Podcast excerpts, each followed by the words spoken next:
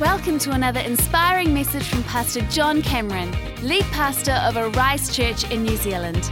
We know this message will empower and inspire you. Joshua chapter 5, we're going to start reading in verse 1. Now, when all the Amorite kings west of the Jordan and all the Canaanite kings along the coast or along the Jordan heard how the Lord had dried up the Jordan before the Israelites until we had crossed over, their hearts melted and they no longer had the courage to face the Israelites. At that time, the Lord said to Joshua, Make flint knives and circumcise the Israelites again.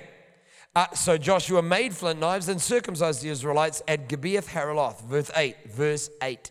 And after the whole nation had been circumcised, they remained where they were in the camp until they were healed. That's just practical.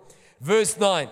Then the Lord said to Joshua, Today I have rolled away the reproach of Egypt from you. Today I have rolled away the reproach of Egypt from you. When our passage is written, Israel has just crossed the Jordan River. We're reading about how other people perceived that moment of time, but I want you to know that crossing the Jordan and stepping into the promised land has been something that God has been working on for literally 700 years of human history. God has been working a plan. God has a dream in his heart. That dream has finally reached a place of embryonic fulfillment. It has been the goal of their national identity as Israelites during their 400 years of captivity. They have been saying, one day, kids, one day, family, we will step across that Jordan. We will possess those promises. And by the way, every parent, make sure your kids are more in touch with the promises God has over them than with the challenges that are in their present. They stepped across the Jordan. They were in the promised land. The waters of the Jordan were in flood when they crossed it, literally a mile wide at some points. And as they stepped into the waters, those priests carrying the Ark of the Covenant, every step they took, the waters receded. God has been working in power. While they were stepping across that Jordan, while the flood waters, flood waters were literally just being banked up until the raging torrent became a trickle. At that moment, around all of the hills were spies from all of the nations that surrounded them. The Bible says that when those spies went back and they reported what they saw, that the hearts of the Canaanite people melted with fear and they no longer had the courage to face the Israelites. If you know anything about challenges, you would be aware that overcoming a challenge is as much about attitude as it is about aptitude. You can have the skill set, but if you don't have the fight, if you haven't got the courage for the battle, then it doesn't matter the size of your army, you're going to go down. In other words, they've got no courage. Israel is moving forward, momentum is on their side, and you would expect at this moment God saying, Charge, let's go, let's take this mountain. But at that time, the Bible says that God said to Israel, I want you to turn aside. And our question for today is why would God take the most awesome wave of momentum and jeopardize it? Why would God take what He had been working on for so long and now finally is happening? Why would He cause a pause to them moving forward? Why would God say, we're going to turn aside when everything is looking like God's favor is all over it? Well, my friends, I believe we find the answer to that question, and it's an important one, in the words God spoke to Joshua when he said, Today I have rolled away the reproach of Egypt from you. Today, I have rolled away the reproach of Egypt from you. Egypt, Egypt. Now, when this passage of scripture is written, Joshua is about 80 years old. And it is true that for the first 40 years of his life, Joshua grew up in the land of Egypt. But for the last 40 years of his life, Joshua has been living outside of the land of Egypt. 70% of the people who attend Arise Church are under the age of 40, meaning that for the majority of us here in this talk today, that Joshua has been outside of Egypt longer than you have been alive. Yet, even though Joshua has been outside of Egypt, Egypt has not been outside of him. He might have left Egypt, but Egypt hasn't left him something of what he went through in Egypt is still walking with him through this journey of his life. And it is uh, something that God wants to deal with in this moment of time. See, my friends, when Joshua was born, he was born into a generation of Israelites who, even though they were God's children, they lived in slavery. All around them were the Egyptian people. The Egyptian people enslaved the nation of Israel. They forced them, subjugated them, caused them to work hard. And then when they worked hard, they would take the profits for themselves. They stole their blessings. They, they whipped them with, with whips. They, they made them do their manual work. They looked down on them. They, they derided them. They, they subjugated them. The Israelite people were looked down the nose by the Egyptians. These Egyptians who would have taught their children the reason why we are here and they are there is because we are Egyptians and they are Israelites, they would have taught their kids that somehow this was a lower race than they were. They beat them, they belittled them. The Egyptians looked at the Israelites with reproach. Now, Joshua might have been out of Egypt for 40 years, but during those 40 years, all he's been is a wilderness wanderer. And this is pause for you and me because you might have been out of your past or out of your pain or out of your, your difficulty or out of whatever caused you to feel a certain way in your past in one moment in your life. But there is a difference, my friend, between coming out of what you've been in and stepping into what God has got. And God doesn't just want to free you, He wants to advance you. God doesn't want you just to leave your past, He wants you to step into the future that He's got for you and for me. And if we're not careful, we begin to be shaped by where we have been living.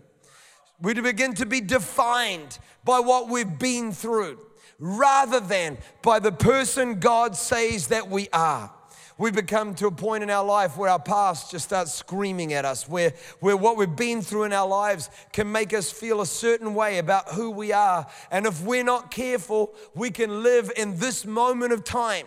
Yet the journey that we've been on in our lives can scream so loud and we can carry so much of it with us that even though God's wanting to do something great in your life, and I want you to know beyond a shadow of a doubt that God has got a promised land for you. God's got a future for you. God wants your marriage to be blessed, your finances to prosper, your body to be healed. You're not going to end up abused and neglected. God's got a blessing ahead of you. Man, it doesn't matter how people treated you or how your, your family environment might have been or whatever kind of failure or what the bully said to you at school. I want you to know that God's got promises for you. You're not a victim, you are a victor. You are not rejected, you are accepted. You are not the tail, you are the head. You are not defeated, you are led in triumph in Jesus. If you believe that, give me a little yes. But the problem with you and the problem with me is that we carry the pain of the past. Now, the problem with carrying the pain of the past is that when the pain of your past is in your present, its pull will always be to conform the present to the past. It screams at you, doesn't it? It calls to you. When start, things start to move forward, you're like, but, but, but hang on a minute. I remember last time. We're moving forward, but this is what I know. We can get to the point in our lives when God is really wanting to advance us, but the problems of our yesterday become the determiner of our today. This is true of life. This is true of relationships. This is true of business. People can get into all kinds of circumstances in their life where they're just afraid that what happened to them yesterday is going to happen again, and the fear becomes a resounding voice in their mind. And if we're not careful, my friends, the reproach, the reproach, it taints our lives, it diminishes our dreams, prevents us from stepping into what God has. So God comes to you, man, and He comes to me, and this is what He says. He says, Today I have rolled away. I want to roll away. I want to get whatever thing entered you at that moment when you went through what you went through. And I want to get it out of you so that you will be able to believe that what I've got for you in the days that are to come can truly happen for you in your life. Today, I have rolled away the reproach of Egypt from you. See, that what God did with Moses is amazing. Moses was an Israelite, yet he grew up in the courts of Pharaoh. God delivered Moses out of slavery to deliver slavery out of Moses. Even though he was an Israelite, Israelite in his heart, he was free. That freedom of one man was all it took to set a generation free. Never discount the power of your personal journey. Never think, never think for a moment that walking the journey of wholeness in your own life is somehow just for you and therefore not worth it. No, no, no, no, no. The freedom we know on the inside of us is going to determine the generations that come after us. And so God doesn't want just a Moses, He wants a Joshua. Not just of you, but your family. Not just the now, but the future. And He says, Today I have rolled away. We find here with Joshua that even though Joshua has been delivered out of Egypt, Egypt is not delivered out of him. He still has reproach. Now, the word reproach literally means disgrace or shame. It's a feeling, it's, it's, it's an emotion, it's an internal state of disgrace, disgrace, shame. Goliath nearly defeated the entire army of Israel by doing just one very smart thing every morning and every evening. When they woke and when they were preparing to go to sleep, he would sound his voice in their ear. And there are people all over this auditorium who, in that last fading moment of the day or in the first waking moments of the new one, something resounds in your mind too. A voice screams, a recurring memory, a failure, a disappointment, a tragedy, a hurt, a fear. Bullies and his words, or something just resounds in your mind. And when you feel that, you feel that sense disgrace, shame, embarrassment. In the inside of us, we, we, we get to that memory and then we're trying to just push it away. But at the same time, as we push it away, it's like we cement it further in. It's disgrace, shame. It brings with it feelings of unworthiness, it brings with it a, a, a nagging doubt when things begin to open up for us in life right where we're about to experience God's blessing is where we just feel it's not going to happen for me. It's, it's, it's reproach. It undermines our certainty. It causes a confusion when blessing comes our way. And Joshua is living with this feeling that says to him, You are a slave. You are a nobody. You are not up to the task. You can't do this. And so God comes to him and he says, Joshua, you are not a slave. You are a son. You are not the tail, you are the head. You are not a failure, you are a winner. And God is wanting to speak to you and me, my friend, wherever reproach has found its way into our lives. If Joshua struggled with reproach, it leads me to believe that everybody in this room, we're all struggling with reproach. And the thing that God is wanting to do in our lives is to get the reproach back out of us. See, here's the thing about reproach it lives in our lives unwarranted. There was no reason for Joshua to feel that reproach had a place.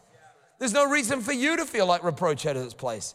When you become a follower of Jesus, my friends, God doesn't accept your past, He forgives it. He doesn't just let you move beyond it, He forgets it. So when we're rehearsing things from our past, we've got to remember that we're rehearsing it, but God's forgotten it. We're reminding ourselves about what God can't even remember. And my friends, what we do is we anchor our lives to something God never wanted us to be anchored to. And He's saying, I want you to do the same thing that I've done for you forgive and forget. Release what has gone on in the past so that you can step forward into what God's got. The truth is, my friend, in every person's life in this room, if reproach is in us, and I believe it is, it exists there unwarranted. So the question we've got to answer, I guess, is well, how did it get there? Well, there are two ways that reproach finds its way into our lives. Here's the first one the path that you're on. Because everybody in this room is on a journey. And God wants to get you to a point in your life where your journey really begins to give God glory. But here's the thing about your journey there is no direct pathway that excludes the possibility of difficulty happening to you that will get you to where God wants you in life. If God's going to take you somewhere, then my friend, that is going to bring with it the possibility that other people are going to look at that journey and they're going to label you as reproach.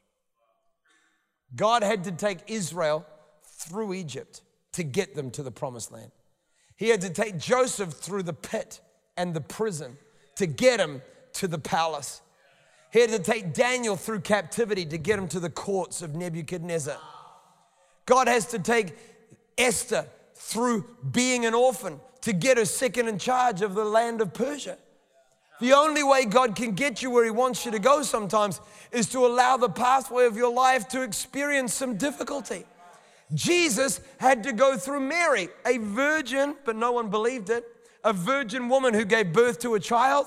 Nobody believed it, but God had to take Jesus through Mary to get him to this earth. He had to take him naked and nailed to a cross through Calvary to get him to victory.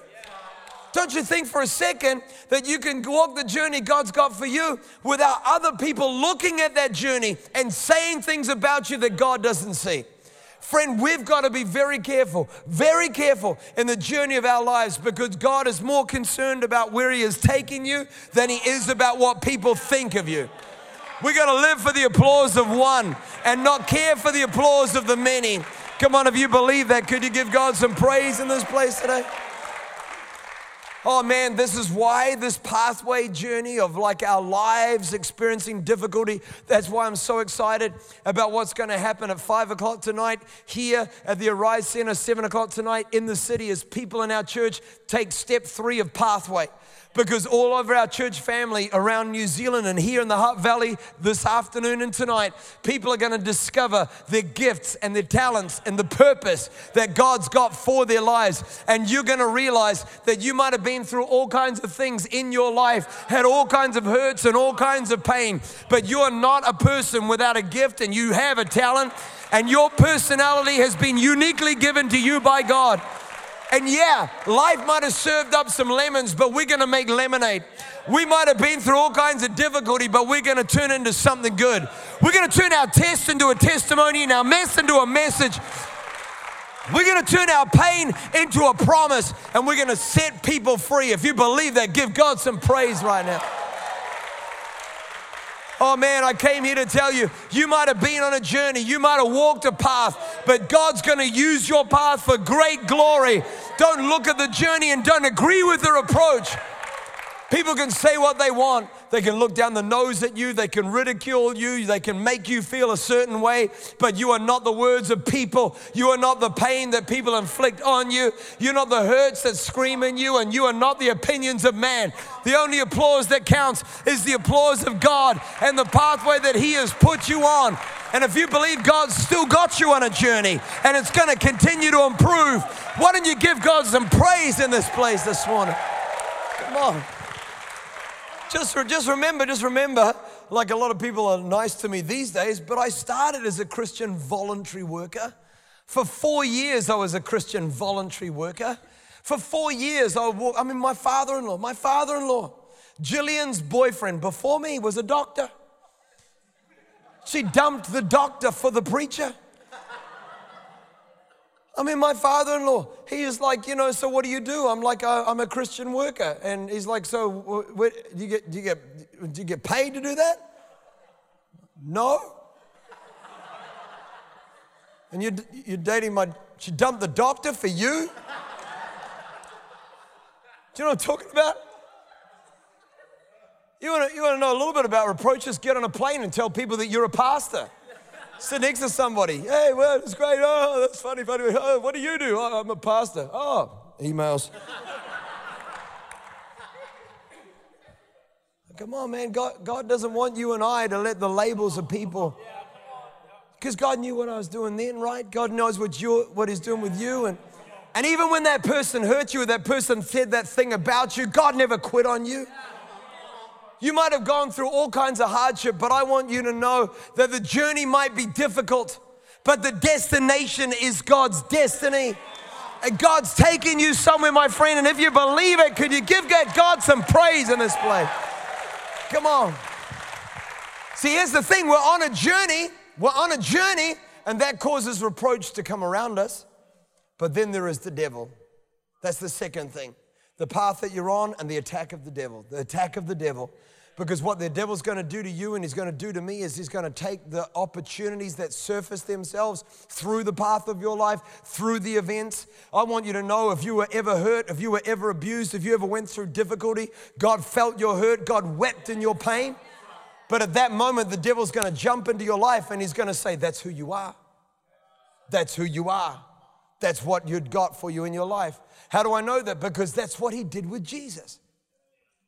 Jesus was the son, in fact, Luke chapter 3, verse 23. Can you throw it up on the screen? He was the son, so it was thought, this is Jesus, of Joseph.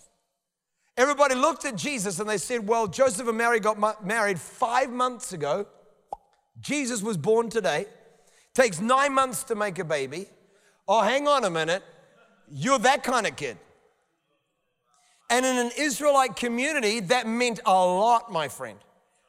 In fact, when Jesus got up to preach in his own hometown in uh, Luke chapter 4, so we're in Luke 3, let's jump over one chapter to Luke 4, Jesus' first sermon in his own hometown. Luke 4 21, he speaks very well. But isn't he Joseph's son? That son? Now, come over to John chapter 8. John chapter 8 and verse 39, Jesus is having an argument with the Pharisees over whether they are children of God or not, whether Abraham is their father. In John 8, verse 39, the Bible says that the Pharisees spoke and they said, Abraham is our father. And Jesus said, If you were Abraham's children, then you would do the things Abraham did. But as it is, you're determined to kill me, a man who has told you the truth that I heard from God. Abraham did not do such things. You are doing the things your father does. In other words, you're children of the devil, you guys. And this was their response. We are not illegitimate children. There's not a commentator you'll ever read who will not agree with the fact that they were giving a sideways swipe at Jesus. They were saying, You are an illegitimate child, but we are not. You were conceived in fornication. In fact, in the New King James Bible, they literally say, We were not conceived in fornication. They're saying, You, you are to be looked at lower. You are disqualified from clergy. You will never be the Messiah. You should not be a preacher. We don't know how you do miracles because clearly you are not able. Reproach. They looked at Jesus with disgrace and shame. And the reason why they did that, my friend, was to cause Jesus to fall into a temptation. Have you ever read when Jesus was tempted? Three times the devil came to Jesus. Three times he said the same thing.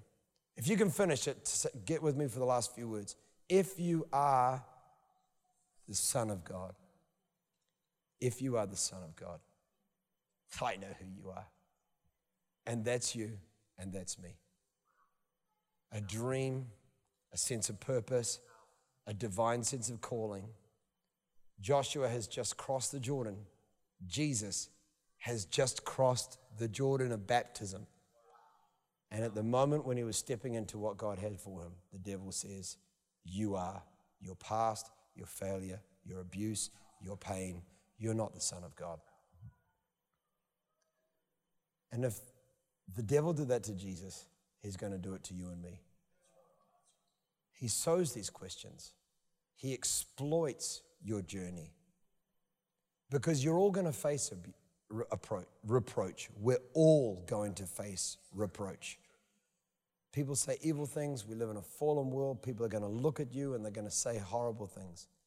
But reproach remains external to the person, like it remained external to Jesus, unless we agree with it. And that's what we do. We agree with the lie and we disbelieve the truth. And sometimes it's real hard to believe the truth. But God's got a promise for you. And you're not that pain. And that abuse is not what defines you. And your promise is great. And God's got an awesome call ahead. And so he came to, to Joshua and he said, We're going to get this thing out. We're going to find that misbelief and we're going to get it out of your spirit. We're going to free your life to believe again. Today, I have rolled away the reproach of Egypt from you. And friend, I believe that there are people in this auditorium today, and this is your day. God's saying, We're going to get that reproach out of you. Even as I'm speaking, something's telling you, I'm not my past. I am not my pain. I am not my failure. Yesterday's sins don't determine tomorrow's promises. God's got a future and a plan and a purpose for me. If you believe that about yourself, give me a loud amen and shout to the Lord. Amen. See, friend, I believe that God wants us to displace the lie and give place for the truth. I am fearfully and wonderfully made. I am blessed by God. I am called of Him. I am well able. I am the head and not the tail. God is on my side. I will win. I will not lose. I will live and I will not die. This sickness is not unto death. This problem is not of my own making. Greater is He that is in me than He that is in the world. Come on, if you believe it, give God some praise in this place today. See, my friends, when reproach finds its way into our lives, it will prevent us from displaying the brilliance God has for us. When reproach is in our lives, it will cause us to pull back at the day that we should move forward. If reproach is in our lives, we will live with nagging fears when we should live with an amazing sense of expectation if reproach is in our lives, then it will prevent us from being who God called us to be. Reproach will stop you from being you.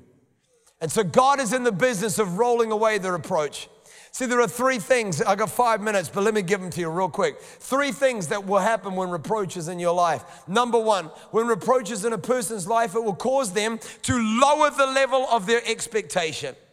If there is one thing that every Bible believing Christian should have, it is high expectations for the future. Why? Because we serve a great God. We give God glory.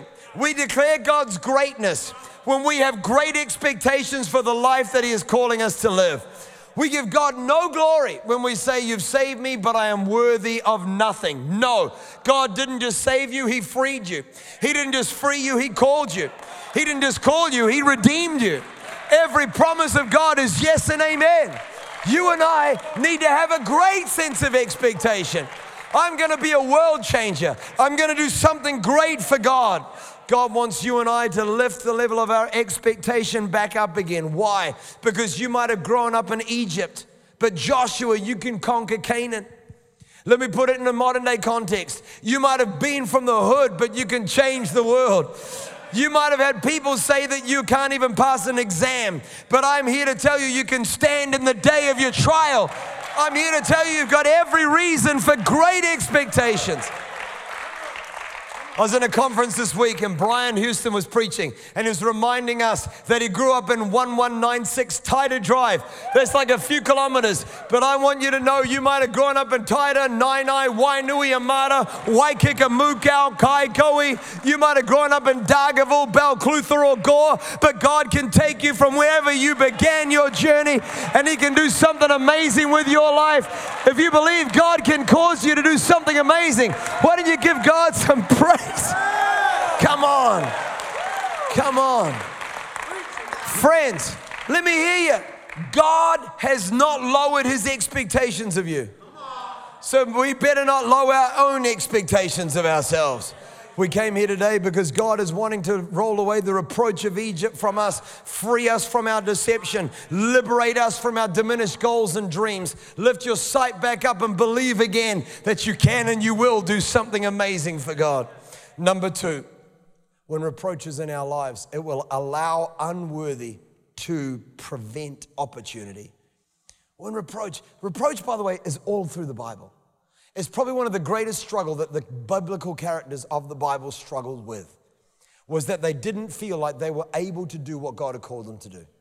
It's what we find in page after page after page after page of the Bible is people feeling, I am not the man for the task. Okay, Jacob, who said, I'm the one who grasps at the heel. And God said, You're not the one who grasps at the heel, you're an overcomer. God said, Don't listen to your reproach. Don't listen to what your mother said about you. Don't listen to that. Don't listen to what your brother said about you. Listen to the promise of God on the inside of your life. You're not a struggler. You're not a battler. You're an overcomer. You might have felt you've struggled every day of your life, but I'm here to tell you God wants to roll the reproach away from you that makes you think that struggler is your lot, survivor is your lot. You're not going to be a struggler, you're going to be an overcomer.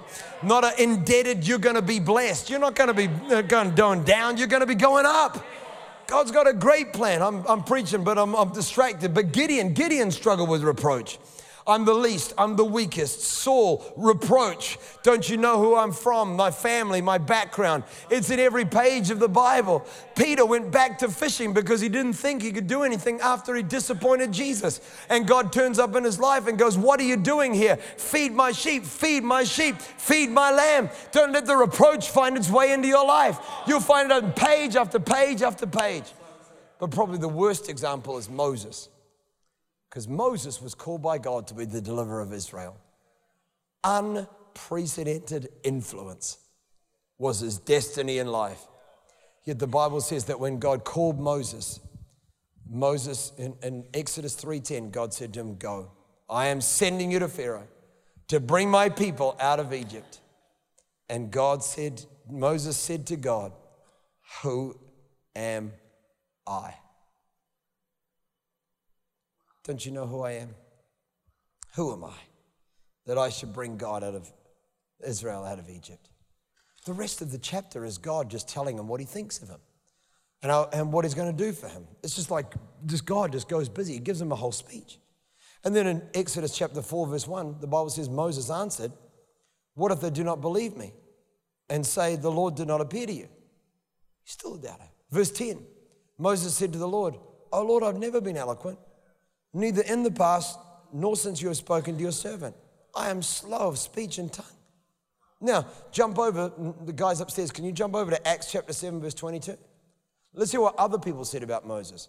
Moses was educated in all the wisdom of the Egyptians and was powerful in speech. In other words, Moses could preach.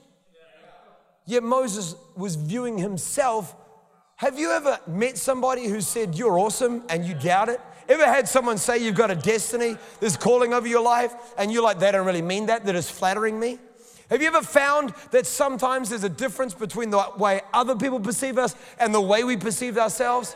Let's call it what it is. It's reproach, it's self deceit. It creeps on the inside of us and stops us from living the life God's got for us. And my friends, God doesn't want you and I to live a moment longer with reproach. Why? Because He's got a life of influence for you.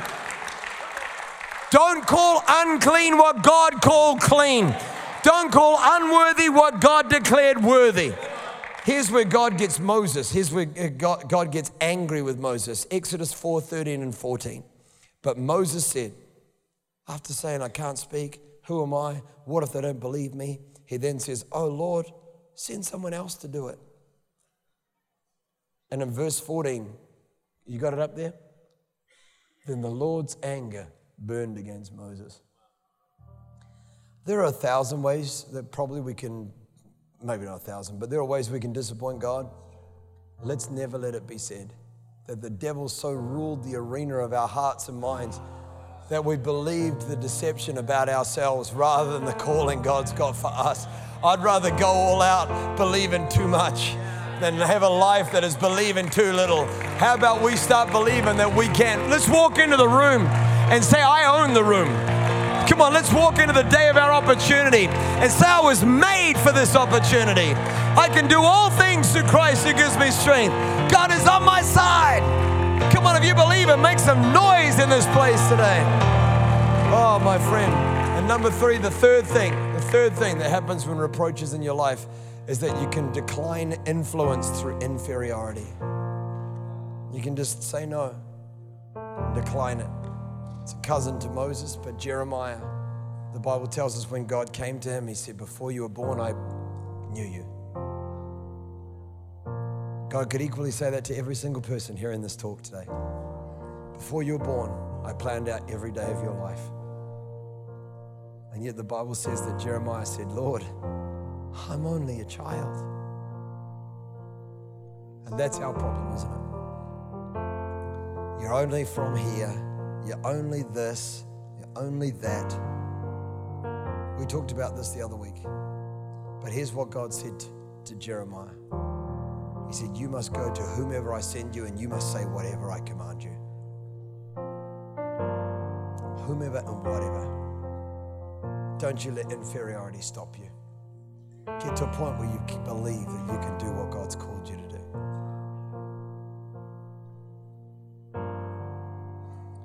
God came to Joshua. He said, Today, Josh, I'm rolling away that reproach. I'm rolling it away. He came to Jesus on the day of his baptism. Jesus was standing in the Jordan. God is about to bring to fulfillment not what he's been working on for 700 years, but since the dawn of time. Since the serpent deceived Eve and God said, You might have nipped at her heel, but her descendant is going to crush your head. Jesus. Standing in the waters of the Jordan, God spoke. And he said, This is my son, not Joseph's son, not the illegitimate son. This is my son, whom I love, and with you I am well pleased. Does anybody believe that you're God's child? Does anybody believe that God actually loves you? I want you to know that He's not just in love with you, that He's pleased with you. That you are special, unique, brilliant, and that God loves you and He called you by name. Come on, if you believe it, give God some praise in this place this morning. Come on, come on. Let me just finish with this. Woman a woman was brought before Jesus who was caught in the act of adultery. That's, that's, that's a pretty bad sin in that culture, adultery. She's paraded in front of Jesus, reproached people standing around her with rocks ready to stone her. Jesus asked that question, let him who is without sin cast the first stone. Everybody wanders away. And then Jesus asks this woman, a self actualizing question Where are they who condemn you? Have you asked yourself whether that reproach is valid?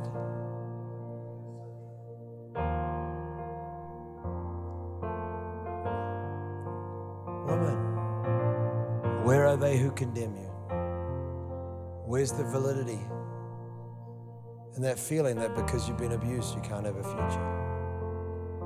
Where is the truth and the notion that a sin from your past means you have no promise for your future? Where are they who condemn you? She said, There are none. And he said, Well, I don't condemn you. Come on. That day, he rolled away the reproach of Egypt from her. Thanks for listening to this message from Pastor John Cameron. If you would like to find out more about Arise Church, check out arisechurch.com or find us on YouTube.